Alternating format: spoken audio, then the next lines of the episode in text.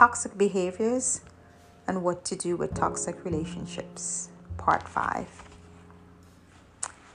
Let's talk about lies and compulsive cheating.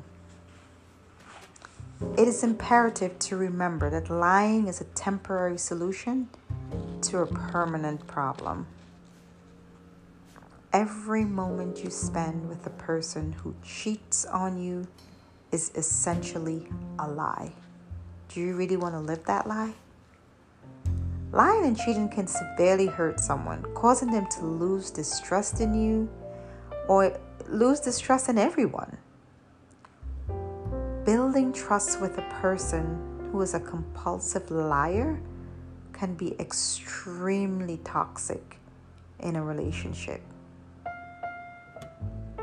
Cheating hurts to involve people's intimacy and shatters all the hopes and aspirations that they build together for their future. If there are kids involved, wow, then that's another thing. Especially in a marriage. Cheating online can have hazardous mental trauma for everyone that is involved.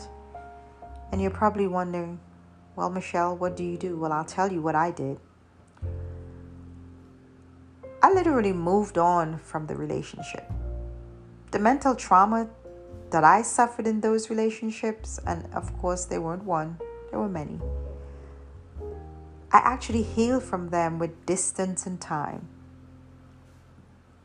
Like I said, there were a few until I learned that this trait should, could, and would not be tolerated. My nature is to be